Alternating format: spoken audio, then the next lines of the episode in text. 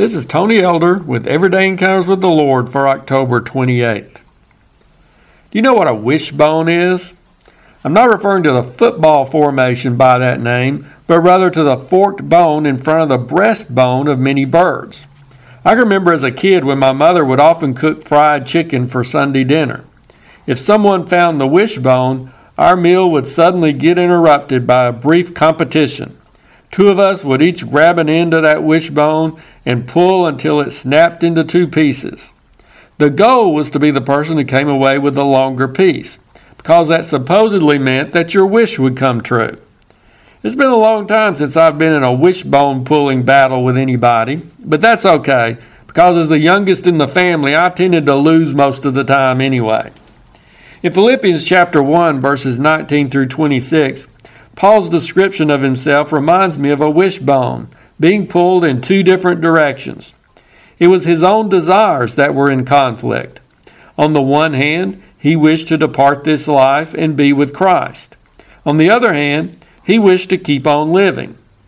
Now, don't mistake Paul's battle as one of trying to choose whether to live or to die. He knew, as we should, that such a decision is in God's hands. He wasn't presuming to take that responsibility of life or death on himself. He was just expressing his wishes about what he preferred God to do. Why did Paul have a desire to die?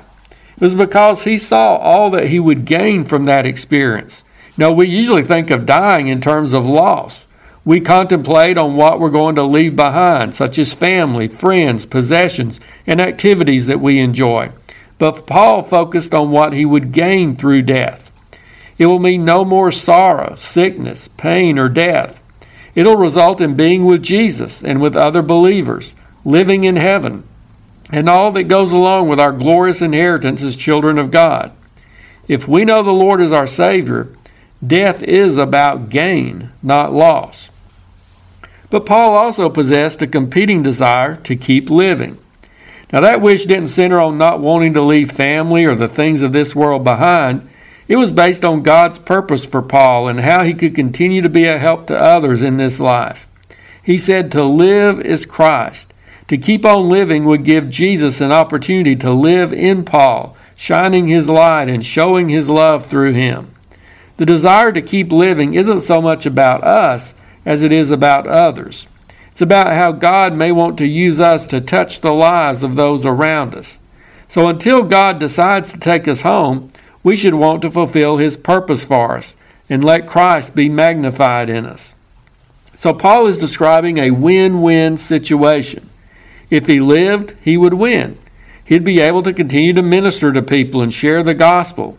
And if he died, he would win. He would get to be with Jesus and enjoy all the blessings of heaven.